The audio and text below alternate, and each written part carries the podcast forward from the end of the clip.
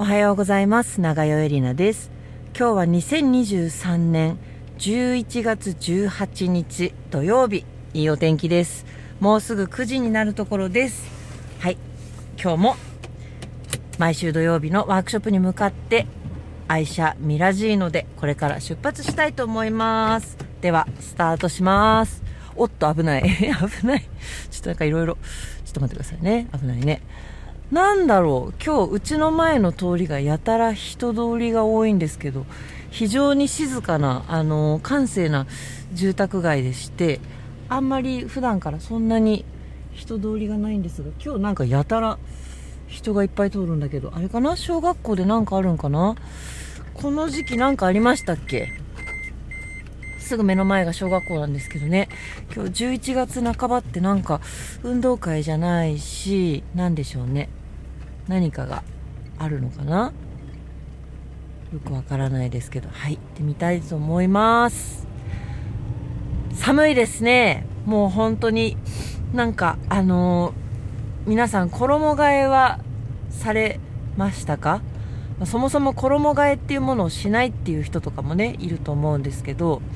私もちょっとうっすらとした衣替えしかしないんですけどね、衣装ケースの1箱分だけ、あ、2箱分かだけ、ちょっと上下一番出しやすいところとちょっと出しにくいところをちょっとやや入れ替えるぐらいの感じなんですけど、冬服から夏服への衣替えのタイミングっていうのはゴールデンウィークを過ぎてからっていう風に決めてたんです。意外と寒くなる日があるから、ゴールデンウィーク過ぎるまではちょっと半袖とかは待ちましょうと。意外にセーター、あれは2020年だったと思うんですよね。コロナの最初の年なんだけど、6月にすごい寒くてセーターを着たことがあったのを覚えていて、なのでまあゴールデンウィークに一気にバーッと変えて、でもちょっとだけ長袖のものも残しておくみたいなね感じなんですけど、確か今年はねそれより早かった気がするんです。ゴールデンウィークよりね早く薄着のものを出したような気がするんですよね。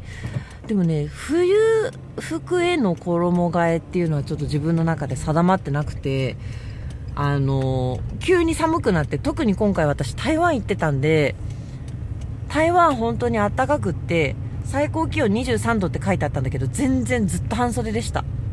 電車乗ったりとかご飯食べるときとか、室内はエアコン効いてるんでね、そういうときはカーディガン着ましたけど、とか夜ねちょっと肌寒くなってきたらカーディガン着てたけど、でも T シャツ1枚で大体いけてましたね。カーディガン着ないと寒いなって思ったのは最初日ぐらいで、もうほとんどね、先週も自慢したと思いますけど、私はだから3泊4日リュック1つで台湾っていうのをね成し遂げてきたんですけど、それが可能なぐらいね薄着で良かったんですよ。でそっから日本帰ってきたらいきなり寒くて、だからまずとりあえずセーター引っ張り出してね、トレーナーとかセーターとか引っ張り出して着るみたいな感じじゃないですか。ちゃんと全部整えるっていうよりは、寒っつってとりあえずバッとつったと、あ、寒寒寒っつって、だから今こう変な感じですよね。日中は結構暖かい時とかもあるから、一応 T シャツ着て、なんかでその上にもう1枚着て、で寒くなったらさらにもう1枚フリース着てとかね、なんか変な感じ。でも来週またね暑くなる、20度超す日が出るとかってねいう話ですから、本当になんていうかね、気候とか気温に振り回されますよね、すごいね。私たちは、高温動物でいいんでしたっけ。体温をずっとこうなるべく一定に保とうとする動物ですよね。ホメオスタシスです。ホメオスタシス、生物の恒常性でしたっけやばい、勉強し直さねば。気温が変わっても体温が変わらないので、寒くなったらその体温を保つために、ね、いっぱい生きなきゃいけないっていう。まあだからでもある意味人間はいいですよね。そうやって着るもので調整すればいいわけなので、野生の高温動物でいいんだっけ、その体重が一定の鳥ちゃんたちもそうですよ。体温が一定なので、急に寒くなったりするとやっぱ体調崩すので、いきなり温度変化がものすごく大きくならないように、急に寒くなった日にはやっぱりヒーターつけてあげるんですよね。たとえ20度であっても、その気温差が激しいっていうのが、前日と今日の気温差が激しいっていうのが来ちゃうので、あの子たちはね、羽を変えるんですよ。で、冬毛と夏毛があるわけじゃないんですけど、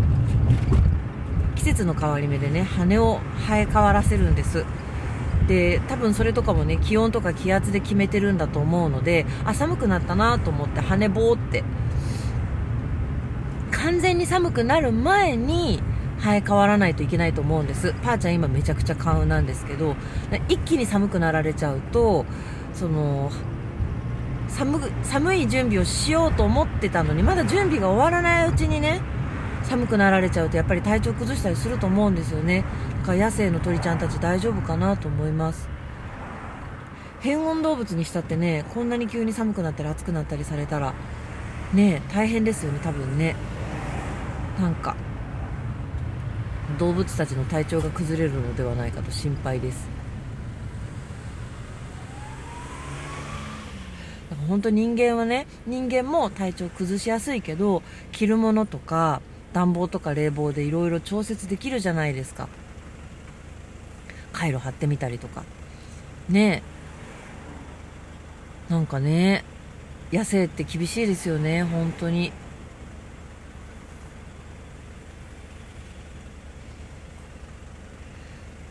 どうでもいい疑問が浮かんだんですけど、犬でも猫でも野生のいるじゃないですか。もちろん寿命はずっと短いけど、でもいるでしょ。外で生まれて外で育つ子たちは。日本でもいまだに野犬とかいますからね。だから一回室内外、人間の下で飼育された子が外に放り出されたら生きていけなくなっちゃうことの方が多いと思うんですけど、野生の人間っているんですか？文明から完全に切り離された状態で、その森林の中で生まれて森の中で育ちみたいな野生の人間っているんですかね。電気も水道もガスもないところで、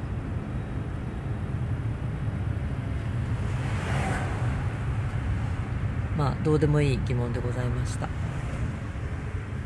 先週ね、台湾に行ってきましたけれども、木金土日だったかな。で、日曜日の夜1時ぐらいにね、羽田に着いたんですよ。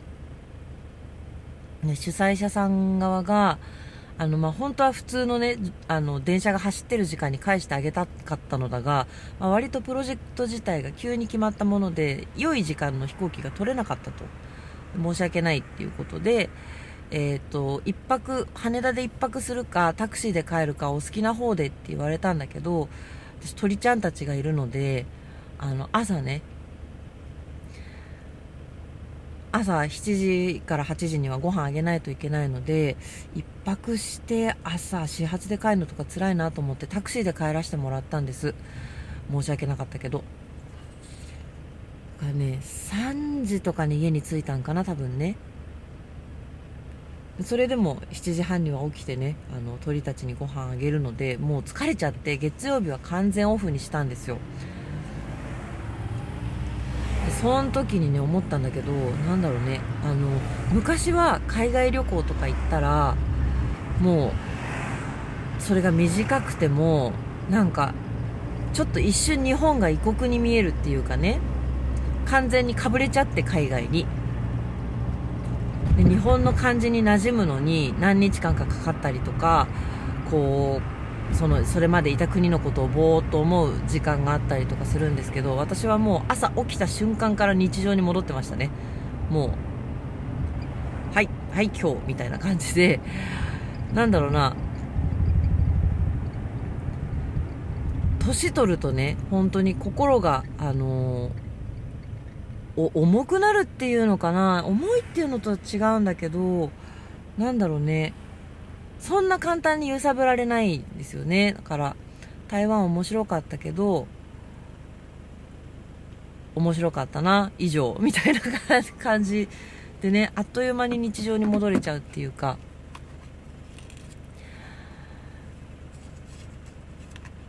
今私は48歳です。で、そうですね、あと数ヶ月で49になって50まで1年ちょっとなんです。で、今の心情としてはですね、もうそんなに海外とか行きたいとかはねないですね。生活する、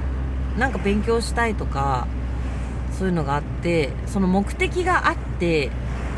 これを勉強するにはここに行くのがいいっていう目的があって海外に行くんだったら、それはありかなと思うんですけど、好奇心を満たすために海外旅行をしたいとかっていう気持ちはもう全然ないですね、今のところは。わかんないですけどね、60、70になったらまた気持ちが変わるかもしれないですけど、今のところはその新しいものを見てみたい、未知のものに出会いたい、未知の景色を見てみたいみたいのはね、やっぱりないくなってきましたね。若い頃はもちろんあったんですけど。で、そのありがたいことにね、伊藤キムさんというところのカンパニーですごいいろんな国連れてってもらったんですよ。なんか私は Bean っていうねアプリやってて、今までどの国に行ったかなっていうのをねこう数えるアプリがあるんですけど、これちょっとややズルしてるな。乗り換えでちょっと滞在したロシアとかを含めちゃってるんだけど、25の国に行きました。世界中でね、国連が認めてる国が195、その中で 12% だそうです。ちょっと多いかどうかはよくわかんないけどね、ちょっと数えてみましょう。インド、それからインドは、旅行で行きました。2週間ぐらいだったか10日間ぐらいかな、一番楽しかったかも。その次がインドネシア。インドネシアはこれはダンスで行きましたけど、助成金とかなかったんで飛行機代とかねホテル代もだったかな、自腹だったんです。それでもやっぱ行ってみたかったので、踊る機会はあるんだけど、で衣装とかも全部用意してもらえるんだけど、交通費は出ないよ。そんなに高くなかったですけどね、交通費。それでも行きたければっていう感じで1回行きましたね、インドネシアね。それからこれロシアはちょっとズルです。乗り換えで降りたっていうだけだからね、国の中に空港から出たことはないの、これで。韓国。韓国はね多分3回行きましたね。ソウルとプサンに踊りに行ったことがあって、あとはそうですね、ソウルにはね1ヶ月滞在したことがあるんですよ。これは話したことあるかな、あるかもしれないけど、1年間だけお勤めをしてたことがあって、専門学校にね。で、あまりにもブラックで病んでしまったんです。で、ちょっと人と喋れなくなっちゃったり、電話取れなくなったりとかね、もう完全に鬱っぽい状態になったんですけど、それ29の時でしたね。ちょうどなんか年齢的にも不安定な時期だったと思うんですよね。で、人生で今までで一番ダメになったんですけど、なんかその日本と韓国のエクスチェンジみたいのがあって、日本のダンサーが韓国の振付家に振り付けされて、韓国のダンサーを日本人の山崎幸太さんでしたけどが振り付けするっていう。で、そのリハーサルを韓国でやったんですよ。で、リハーサルから本番までずっと韓国で1ヶ月いたんですよね。で、毎日キムチ食ってたらめちゃ元気になって、うつすっぱり治って帰ってきたっていうね、韓国ありがとうっていう話です。なんかやっぱこう人もねおおらかですよ、韓国の方がね。で、その日本と韓国の対立みたいな感じって私が行った当時はそんななくて、まだで韓国に対して全然悪いイメージ持ってなかったし、韓国の人も別に日本に対して悪いイメージ持ってなかったと思うんですよ。すっごい親切でした、いろんな人が。で、日本人っていうとわーなんて言ってよ、洋服屋さんの女の子とかが私日本好きなの行ってみたいなんて言ってくれたりとか、もう一回も嫌な思いしなかったです。なんか焼肉屋さんとかで日本人だけで行った時に注文できなくて困ってたら、なんかすぐ横のサラリーマンの人たちが「俺大阪にいたことあるねんサーケー」とか言って「まかしまかし」みたいな感じで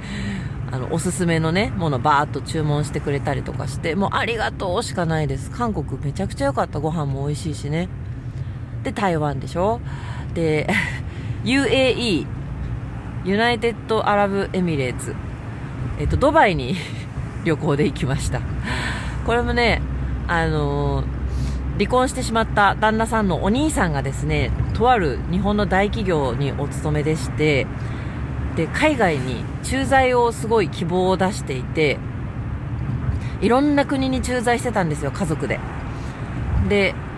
なんかもうめちゃくちゃ出張が多くて、エミレーツ空港のマイル超溜まってるから、2人とも招待できるから飛行機代出してあげるから遊びにおいでって言われて、ホイホイドバイに遊びに行ってきました。ディズニーランドでしたね、ドバイはね。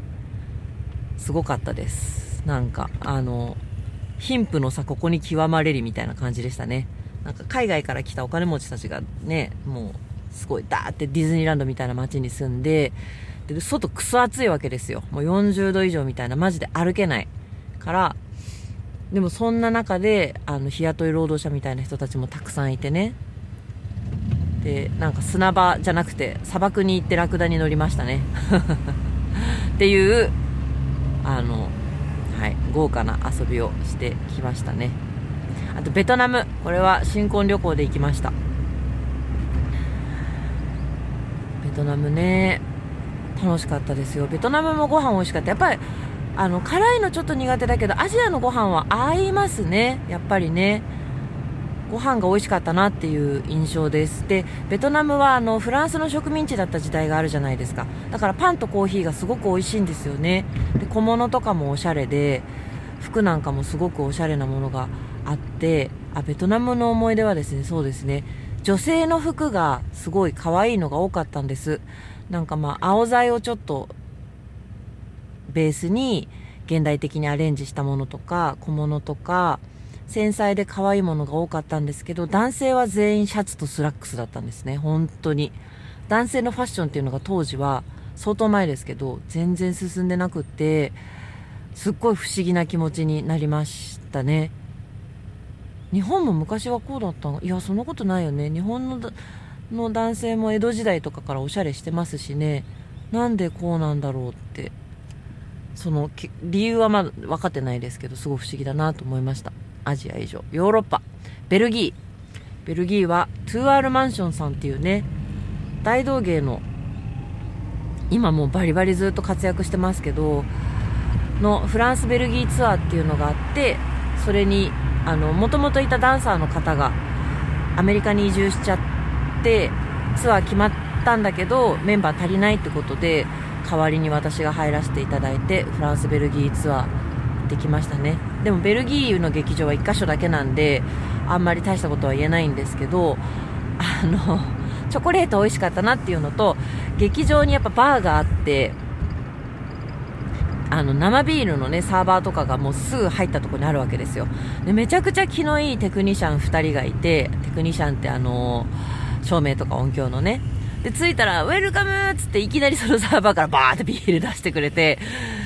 で美味しかったです。でこれ昔から不思議なんですけど、私日本では一切お酒飲まないんですけどヨーロッパだと飲むんですよ。なんかベルギーのビールとかアルコール度数どんくらいなんだろうね。なんかベルギーとかあとドイツのバイツェンビアっていう白いビール、ちょっとなんかスパイス入ってるのかな、フルーティーなのすごい飲みやすいビールあるじゃないですか。ああいうのとかすごい美味しいと思うし、飲んでも乾燥してるからかな、抜けるの早いんですよ。なんかね結構すぐ抜けちゃうから飲んでも大丈夫で、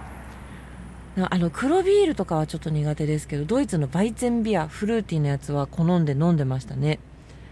ベルギービール美味しかったです。あとクロアチア、これは、輝く未来のツアーで連れてってもらいましたね。クロアチアはマジで女性が美人だった。あの人のね出身国ですよね。もう何にも名前出てこないのよ。まあまあすごい美人の女優さんですよ、アメリカのね。もう絶対無理、絶対こういう名詞出てこないから。まあクロアチアは本当に皆さん背が高くてお肌が白くて金髪で青い目のすごい美人がたくさんいましたね。で「千と千尋」じゃなくて「魔女の宅急便か」のねモデルになったという旧市街見てきましたね。そんぐらいです。クロアチアは数日の滞在だったんであんまり何も言えないです。でキプロス、これはキプロスなんか行った私。これはあれですかね、本当にその結婚していた時代はですね、経済的に余裕がございまして、私も働いてましたよ。共働きでしたけど、割と旦那さんと2人でやってる仕事がうまくいってまして、経済的に余裕があったものであれに行ったんですよ。クルーズ旅行に行ったんです。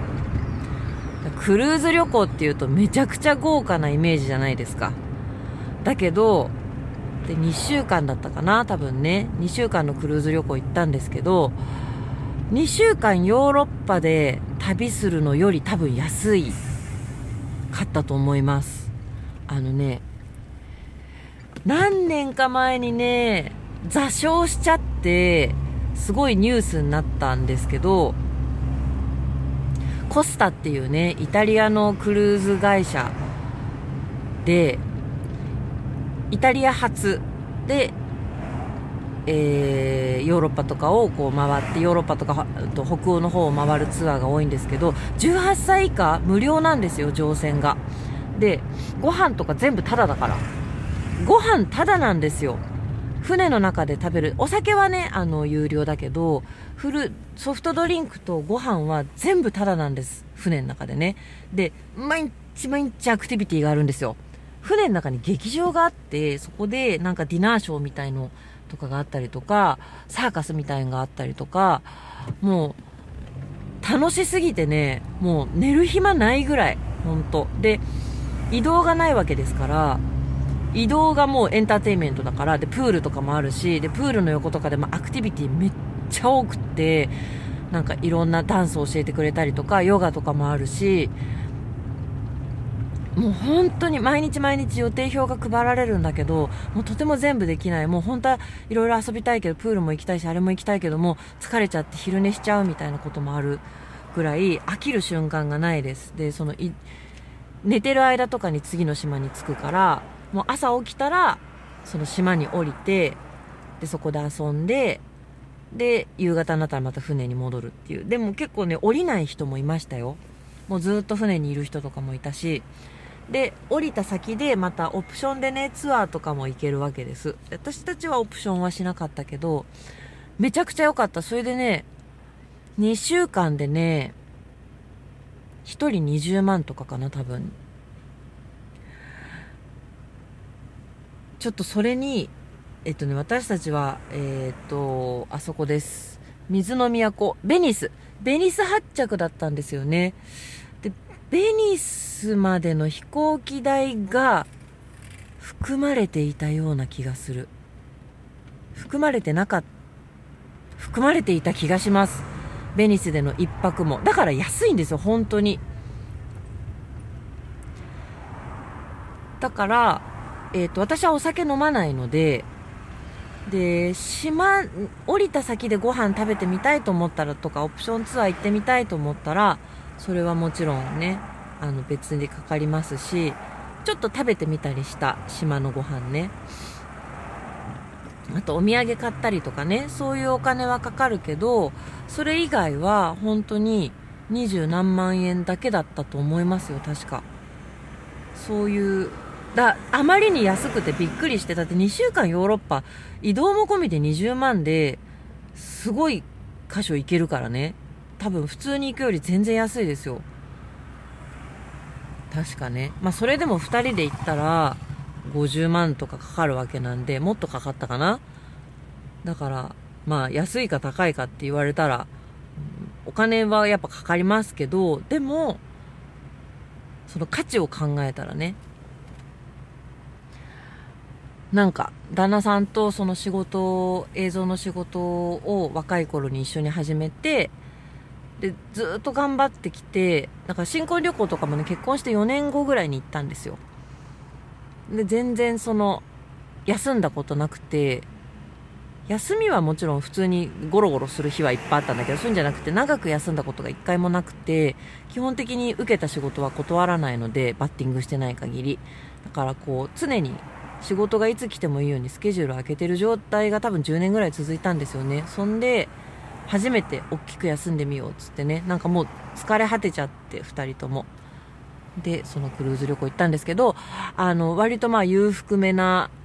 年配の方がいらしたりとか、あとは新婚旅行ばっかりだったですね。ただの旅行っていうのは私たちだけで結構珍しがられましたね。それでキプロス島っていうのにね行きましたね。これはどこなんでしょうか。キプロス、ちょっとあまりよく分かってない。キプロスに行きました。あとチェコね。チェコはあれですね、2019年コロナの前の年ですね、友達がチェコに留学してたのでせっかくならっていうことでね、チェコなんて自分では絶対行かないので、友達がいるうちに遊びに行こうということで、マダムツアー一緒にやってる泉さんと行って、現地でハトちゃんと合流して、でやっぱり泉さんはねめちゃくちゃ商売人なので、ただの旅行なんかするわけないみたいな感じで、まあ私もそっちの方がありがたいんですけど、向こうで映像作品をね3人で作って、結構大変でしたよだから朝からもうずっと作業してみたいな、ずっと撮影して、でもねサーカス行ったりとかすごい楽しかったですね、チェコね。で写真家のね滑貝千恵さんっていうお友達もその時チェコに住んでたので、向こうで合流してね一緒に遊んで、すごい楽しかったですね、チェコ。大人になって気心知れた女友達と行く旅行って最高でしたね。だから私その旦那さんと旅行したの以外は一人で行ったか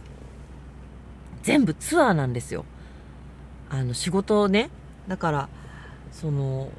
友達と旅行って全然したことなくて、多分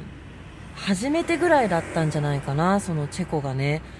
もうすっごい楽しかった。なんかわがままも全然言えて、あ、私はちょっとそれはパスだわとか、そういうのも全然言えて、でもうただずっとゲラゲラ笑ってる。でそういう友達っつってもやっぱりそのパフォーマンス仲間なんで、相当プライベートも知ってますけど、でもそんな長い時間プライベートで一緒にいたことない友達とベラベラ喋りながら過ごして、新たな一面知ったりとかしてね、なんていうんだろう、いい距離感の友達と女友達と行く旅行、めちゃくちゃ楽しかったですね。すっごい楽しかった。でデンマークはツアーですね。デンマークにはちょっとした思い出が、物価が高かったっていうのとね、乳製品が、牛乳がローファットだったかな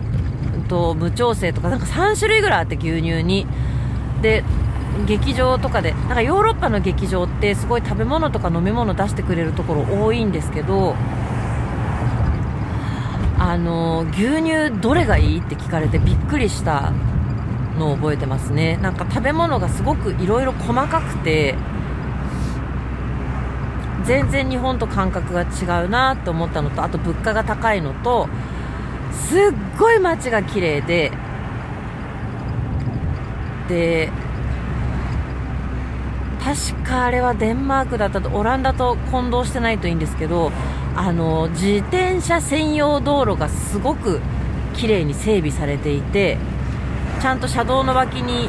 幅1メートルぐらいのね、自転車しか走っちゃいけないレーンが街中にあって、自転車がすごい走りやすくなってて、とにかく街が綺麗だったんですよ。でクリーンでね、なんか綺麗な街だなって思ってたんだけど、人間ってやっぱりそんなに綺麗なだけじゃないじゃないですか。で、なんか一箇所不思議な場所があって、今もあるんかな、なんかうっそうとした公園なんだけど、で普通に出入りできるの誰でもなんだけど、その中はなんか警察も触れないみたいなね、触れないのか触らないのかわかんないんだけど、ヒッピーみたいな人たちがいっぱいいるの、その中にね。マジでヒッピーだった。でその人たちがいろんなもん売ってたりとか、全然そこだけ雰囲気違うんですよ。で、あ、なんかちゃんと住み分けてんのかなと思ったんですけどね。なんかヘンプのなんか服とか売ってたりとか、そういう感じです。で、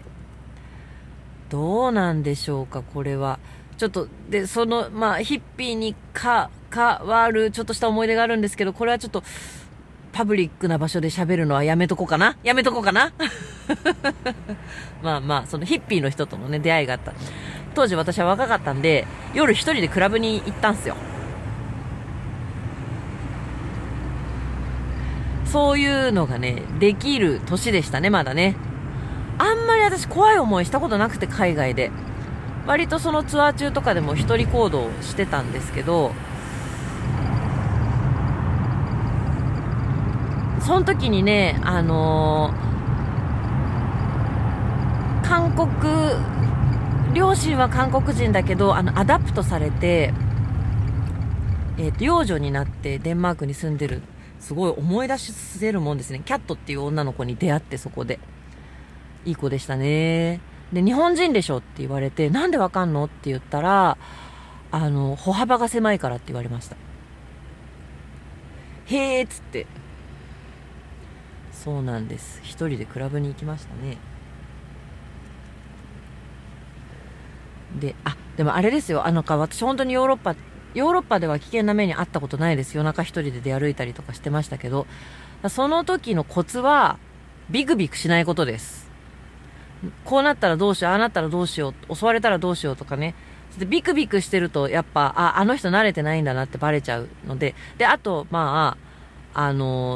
最悪取られてもいいやっていう金額しか持っていかないことですね。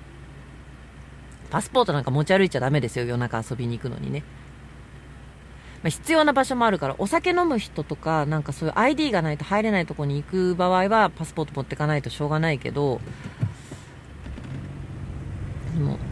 毎日取られたらっていうことを考えたら持っていかない方がいいかなっていうのと、あと金持ってそうな格好をしないっていうことですね。そうい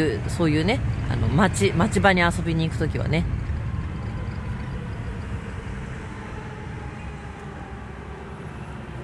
その辺を守ってれば、危険な目にはね、場所によりますけど、そんなに合わないと思いますよ。あとエストニア、これはあれですね。エストニアはそのチェコの後に、ハトちゃんっていうね、そのチェコに当時留学してたハトちゃんと一緒に旅行しようっつってエストニア行ったんです。それね、ハトちゃんが行きたいっつってエストニアに。ハトちゃんはアニメーションを勉強してるんですよ。で、エストニアがね、すごいアニメーションが発展してる国だそうで、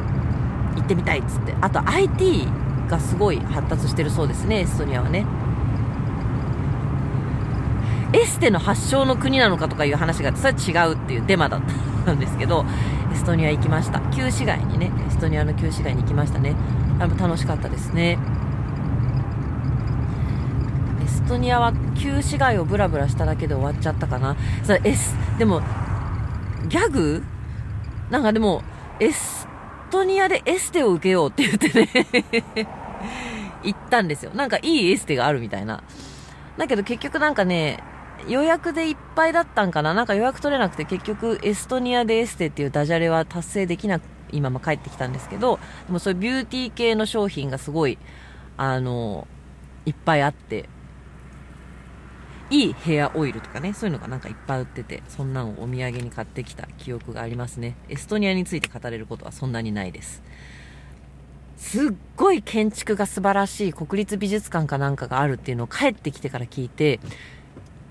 あ、エストニアってことはあそこ行ったのって言われて、日本人の建築家の人が作ったんだったかな。エストニアってことはあそこ行ったのって言われて、え、行ってないですって言って、えーって言われてまあ事前のリサーチとか全然しないで行っちゃうんでね、私は基本的に観光名所とか行かないので、街をうろうろするだけなので。コーヒーが美味しかったですね、エストニアもね。あとフィンランド。フィンランドは、あれ ?2 回行ったかな、何回行ったかちょっと記憶が定かではないですが、それもその時に、フィンランド、初めてか。そのエストニアの後に、これは私が行きたくて。フィンランド、やっぱ北欧行ってみたいじゃないですか。で、私は、荻上直子さん、萩上直子さんでしたっけ、女性の映画監督の映画好きでして、メガネ、かもめ食堂、あと、なんだっけ、スープじゃなくてっていうね、まあ、かもめ食堂っていう映画がありまして、もたいまさこさんとね、小林さとみさんのね、映画、あれが、あと片桐はいりさんとかが出てる、あれの舞台がフィンランドですよね。もたいまさこさんと小林さとみさんが一番最初に出会う、なんか本屋さんの中にあるカフェね、一応行ってきました。フィンランドはね、まあ、あとムーミンもね、フィンランドだしね、マリメッコもフィンランドでしたっけ。なんかやっぱりごめんなさいね、ミーハーなんで北欧って憧れがあって行ってみたいなっていうのがあって、でもね、でマリメッコのお店も行ったし、あとアラビアか、アラビアっていう食器ね、もうフィンランドですよね。それ雑貨とかのお店もすごい良かったんだけど、一番良かったのは、まあ、当然固有名詞は出てこないんですけど、石でできた教会があるんですよ。なんか丘の、小高い丘の中にあって、その地盤が石なんですよね。そこをくり抜いて作った教会があって、で天井はね、こう木が組んであって丸いドーム状になってるんですけど、そこからこう自然光が入ってきて、とにかく美しかったです。石と木と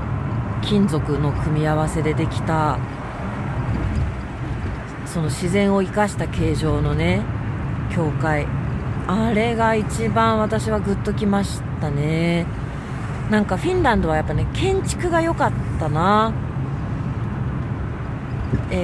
一番大きい駅なんでしたっけ、フィンランドの。まあ、フィンランドでいう東京駅みたいな、まあ、その電車の発着のね駅のすぐ近くにある半地下みたいなちっちゃい美術館があったんですけど、そこもやっぱりすごい良かったですね。ああいう建築の、なんて言うんだろう、モダニズムわかんないんだけど、全然そういう用語わかんないんだけど、とにかく建築が良かったですね。フィンランドはまた行ってみたいかも。あとフランス。フランスはもうね、ちょっと何回行ったかわかんないですね。結構行きましたね。その、トゥアールマンションさんのツアーでね、いろんな、もう、フランス人に聞いてもどこそれって言われるようなちっちゃい町にも、村の中にホテル1軒しかないみたいな町にも行きましたし、あと、うん、フランスはね、パリはもちろん行きましたし、フランスは良かったですね。フランスは思い出いっぱいありますけど、まあメジャーな国なんでいいでしょう。あれですね。前々回対談した太田がフランスに5年ぐらい住んでたので、フランスでね、太田ん家に遊びに行って一緒にムール貝食べたりしたこともありましたね。あとね、思い出深いのは一個ね、ポンヌフっていう、ポンヌフの恋人で有名な、ポンヌフ。どっちが橋だっけ？ポンかヌフかどっちが橋なんだけど、ポンヌフっていう橋があって、あれはツアーのオフの時だったかな。一人でうろうろしてたんですよ。わあ、最高だなーなんて思って。ポンヌフの上で、なんかピクニックしてる人がいっぱいいたんですよ。ねえ、うわあ、すごい。もうセーヌ川眺めながらね、ピクニックなあ、最高だなーなんて思って、すんごいニコニコしながらこう、歩いてたら、アメリカ人のチームに、ヘイとか言われて、一緒に飲もうよみたいな。当時私は多分ね、20代だったかな。20代ぐらいの日本人女性ってモテるんですよ、マジで。本当に、当時はよく、もうしょっちゅう声かけられましたよ。特別私が可愛いとかじゃなくて、なんかまあ、声かけやすそうなんじゃないですかね。で、日本人女性モテましたよ、ヨーロッパでね。で、声かけてもらって一緒飲もうぜなんつって、いいのなんて言って、その手作りのなんかあれとかワインとかごちそうになって、ポンのフで。で、その後ね、なんか夜エッフェル塔を見に行こうぜなんつって待ち合わせして、あれはね、マリオでしたね確かマリオはアメリカ人だったと思うんだけど、マリオとエッフェル塔を見ましたね。特にロマンスはなかったですけど、楽しいねなんつって、楽しいね。その帰りですよ、なんかね、電車で乗ってたら、なんかリュック開いてるよとか言われて、よく言われるんですよ。私なんかリュックのね、なんかパカーンって開いてたりするんだけど、大したもん入ってないので別に大丈夫なんですけど、でもね、パリで、なんか、吉田カバン、ポーターのね、ガバッと口が開いてる閉まらないリュック背負ってた時に、いろんな人に注意された。危ないよって。そんな、親切でしたよ、皆さん。で、それ電車の中でやっぱり危ないよって言われて、ああ、大丈夫大丈夫、何も入ってないからさ、なんつってたら、その男の人がなんか追っかけてきちゃって、で、いやもうめんどくせえなと思って、いやいやいや、全然、なんか俺ん家に来ないかみたいな、行かない行かない行かない行かない、まず全然ホテル帰るから、つってもう疲れてるしやめてみたいな。ですげえ追っかけてきちゃって、もうめんどくせえっつって、自動改札ね、低いん買ったんですよ、当時のフランスのメトロの自動改札は。ガッチャンってやる機械がついて、私それをひらりと飛び越えて走ったんだけど、追っかけてきちゃって、ホテルまでついてきちゃって、ほんとやめてとか言って、いや、君がドア開けてくれるまで待ってる、開けない開けないみたいなやりとりがあって、もううぜえみたいなね。バシンって目の前でドアを閉めて、もうあなたと会うことはないです、さよならバーングーみたいな感じでしたけどね。ドイツドイツも何遍か踊りに行きましたね。輝く未来でも多分2回ぐらい行ったんじゃないかな。ハンブルグと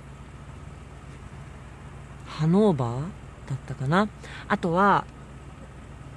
世界装置っていうね、昔から私が一緒に踊ってた斉藤英二君っていう人がやってる、主催してる、すごい素敵な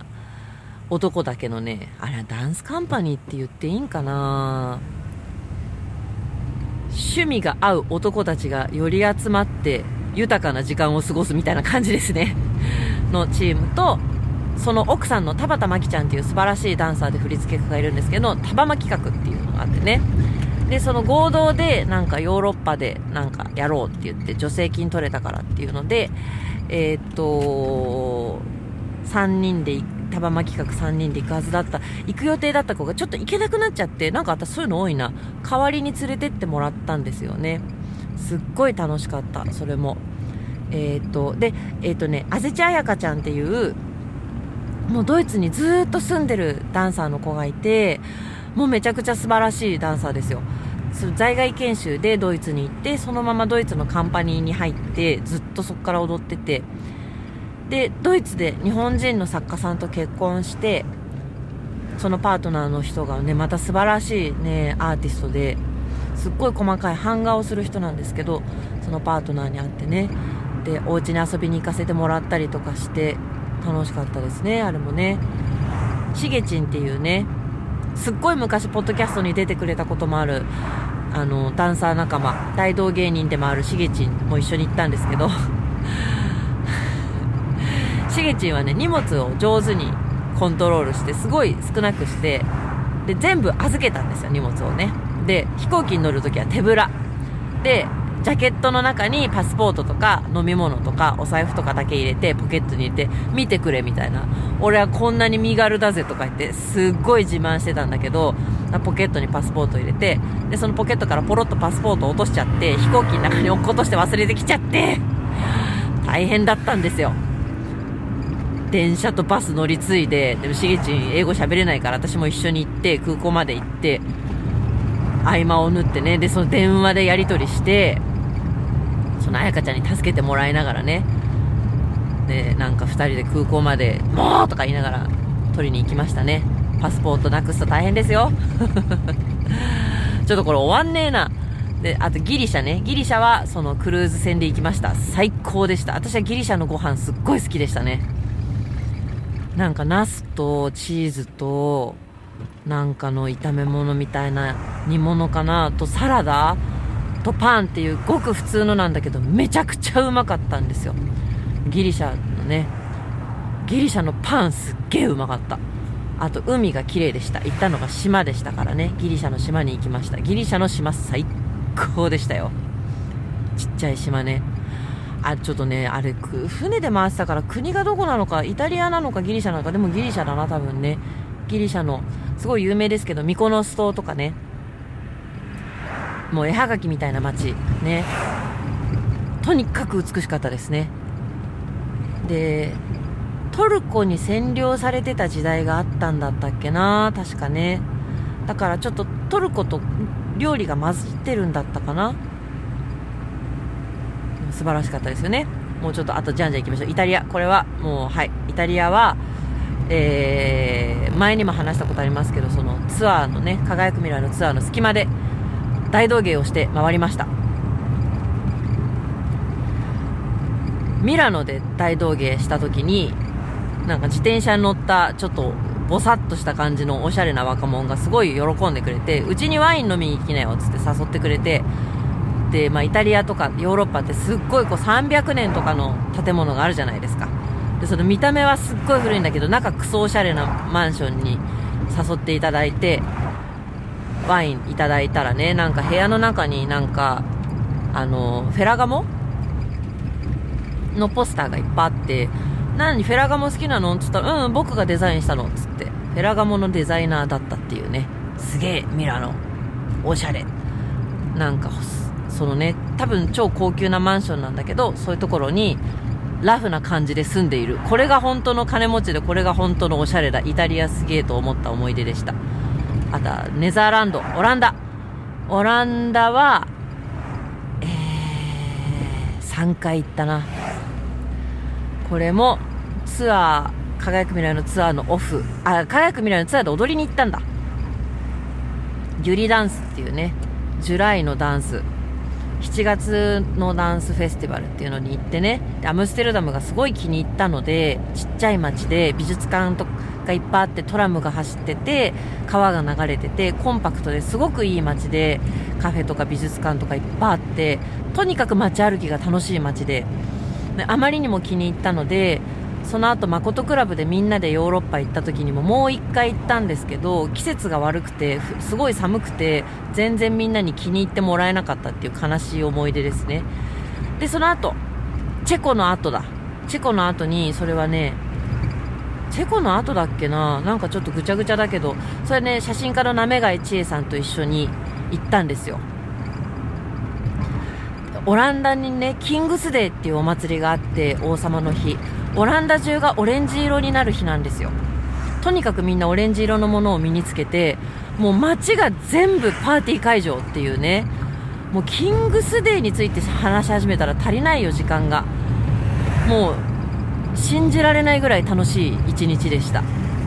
みんながハッピーで幸せで、私がオレンジ色のバンダナつけてたら、運転手さんがキングスで今からエンジョイすんのかい、乗れよ乗れよとか言って、公共のバスですよ、タダで乗せてくれたりとかね。もうとにかく楽しかった。キングスデーはマジでね、オランダ行くんだったらキングスデー狙った方がいいですよ。あとはね、うさこちゃんのユトレヒトね。いや、私はアムステルダムだったら住んでもいいぐらい好きです。アムステルダム最高。まあ、住んだらいろいろあるんだと思うんだけど、もともと移民が多い町なので、よそ者に優しいんですよ。すごいいろんなとこから来た人がミックスしてるし、あとオランダ人みんなめちゃくちゃ英語上手だから、英語が喋れれば全く問題ない。で、いろんな人種が住んでるからなのか、もちろん公用語はオランダ語だと思うんですけど、英語を使う場面が多分多いんですよね。だからエアビーで泊まった時のね、人も普通にオランダ人だけど、めっちゃ普通に英語で会話できて、英語が喋れる人にとってはすごい楽ちんな街ですね。めちゃくちゃ通じる。あとポーランド、これはその玉巻のツアーで連れてってもらいました。ポーランドは一瞬だったので、あんまり語れることはない。でスペインなんで行ったの私。あ、スペインは誠クラブで行きましたね確か。それはもうね旅行みたいな感じで、パフォーマンスももちろんしたんですけど、誠クラブの部長さんがガウディが大好きなので、マコクラミーツガウディっていう映像作品を撮りに行きました。サグラダ・ファミリアの中でねいろいろ踊ったりとかしましたね。あとグエル公園とかね、そのガウディの建築を見て回るっていうのを行きました。やっぱ面白かったですよ。ガウディ建築めちゃくちゃ面白かったね。私はカサバトリョが好きでしたね。カサバトリョが面白かったな。やっぱね街が面白かったですね。もうちょっとあった。ユナイテッドキングダムイギリス、うわーこれはね初めての一人旅イギリスだったんです。輝く未来でも踊りに行きましたけど、ブライトンね、それブライトンのトランポリンで骨髄を痛めたっていう話は多分前にもしたと思うんですけど、私ですねその英語を勉強していまして、高校時代にでアメリカ留学するつもりだったので、留学するためには、トフルっていうね、テストで何点以上っていうのを取らなきゃいけなかったんです。で学校でも十分勉強していたのですが、それに加えてもうちょっとやりたいってことで、なんかお母さんが働いてる喫茶店の常連さんでイギリス人の人がいたんですよ。日本人の人と結婚してるね。でなんかその人にお母さんが家庭教師を頼んでくれて、めちゃくちゃ変わったイギリス人だったんです。紅茶が大嫌いだっていうねマービンっていうね、なんか2年間ぐらいうちで家庭教師をしてもらってたことがあって、でも、もちろん文法とか全部ちゃんとそういうベーシックなことも教えてもらったけど、マービンに教えてもらったことですっごい印象に残ってるのは、一番最初に一つだけ質問されるんです。今日朝何時に起きたって言われて、7時って言うとなんでって言われるんですよ。学校が何時だからそれに間に合うために7時に起きた。なんで学校行くの？いや、それは学生だから。なんで学生なの？いや、それは勉強しないといけないから。なんで勉強しないといけないの？いや、それはやっぱり社会に出た時に必要だから。なんで社会に出た時に勉強が必要なの？ってとにかく言ったことに全部なんで、why って聞かれる。これ英語の授業じゃないですよね。もう、日本語でも難しいことを英語で聞かれて、しかも、なんかギブアップなし。すっごい辛かったですよ。まだ高2の、ね、今適当に答えたけど、高2の私はこんな風に答えられなくて、マジ無理みたいになってましたね。あとはね、その、マービンが学生時代にイギリスでどんな風に過ごしてたかとかいう話をしてくれてね、お酒もドラッグもお金がかかる、セックスが一番安いとかいう先生でしたね。私がプリンスめっちゃ好きだったんですけど、当時。で、プリンスが好きだって言ったら、まあ悪くない。悪くない趣味だが、それよりこれを聞けとか言ってフランク・ザッパのねカセットテープをやたらいっぱい持ってきて、お前はこれを聞けとかいう先生でしたね。変わった先生でした。でそのマービンがすごい勧めてくれて、で私はその一生懸命ねデニーズでバイトして20万円貯めたんです。で自分の実家に泊まっていいからイギリス行ってこいと。でマービンに全部ルートを決められて、こことこことここに行けって言われて、イギリス国内一人旅行をさせられてマービンは一緒に行かないんですよ。私だけですよ。マービンの実家に泊まって最初の何日間か、そこからすっごい北部の方まで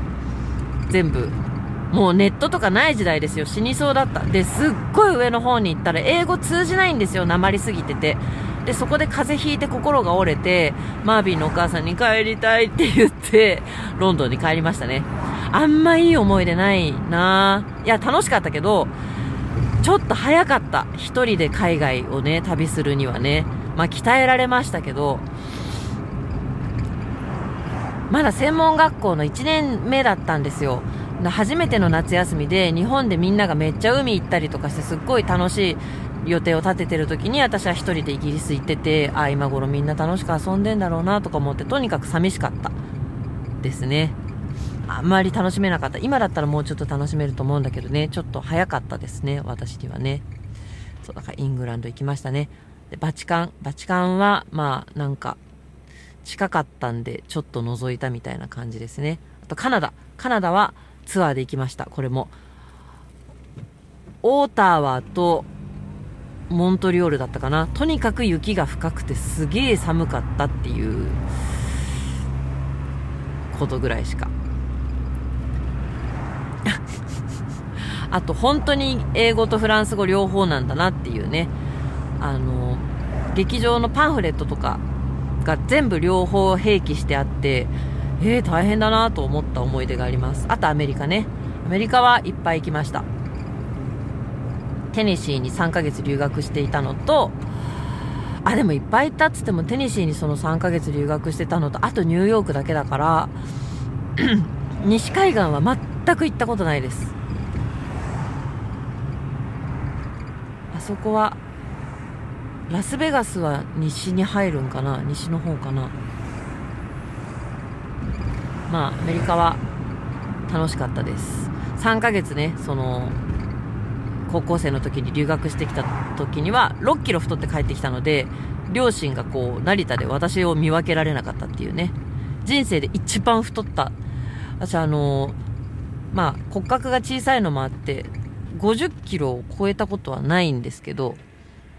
その時だけ、その高校生の時だけ初めて52キロ45キロぐらいだったんだよ行く前7キロかだから太って帰ってきたっていうね、両親びっくりっていう。もうカロリーが高い食べ物が多いプラス両親の親の制止がないっていうのはこういうことになるのかと、好きな時間に好きなだけ食ってお菓子ももりもり食うとこうなるんだなっていうね。やっぱりまだ10代のうちには親のねあれが必要です。そんなに食べちゃダメだとかご飯の前にお菓子を食べるなとか言われないとこうなるんだなっていうのがよく分かったっていう。今日全然別にそんなこと話すつもりなかったのについそんな感じになってしまいました。以上です、私が行ったことがある国はね。結構覚えてますね。でもなんだろうな、もちろん国ごとに文化も違う、いろんなものが違うから行けばもちろんその楽しいこととかもあるんだけど、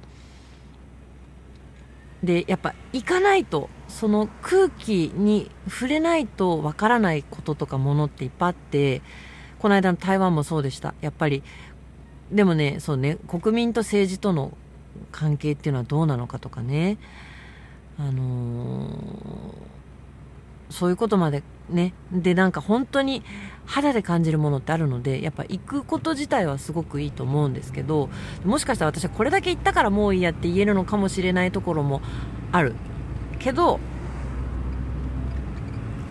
なんか同じ視点をいかに日常で持つかっていうね。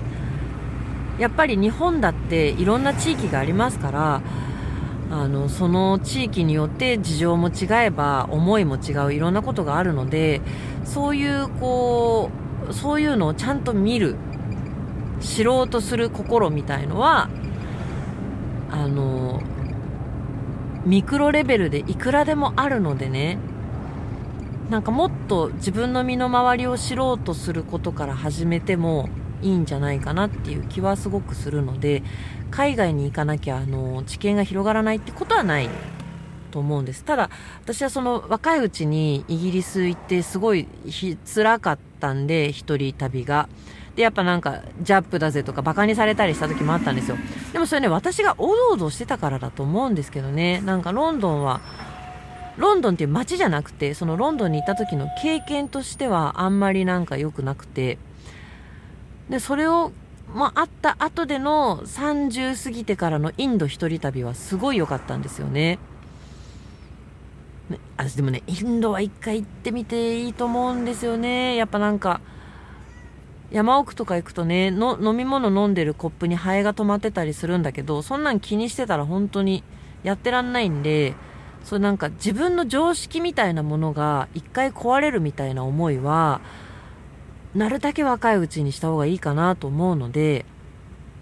今だとね、そのヨーロッパだアジアだみんなもう発展してますから、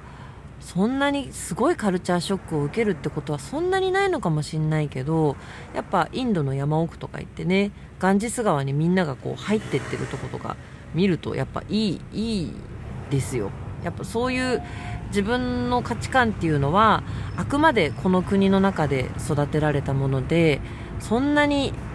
強固なものでもないし、視点ってすごい狭いんだなっていうことを、やっぱり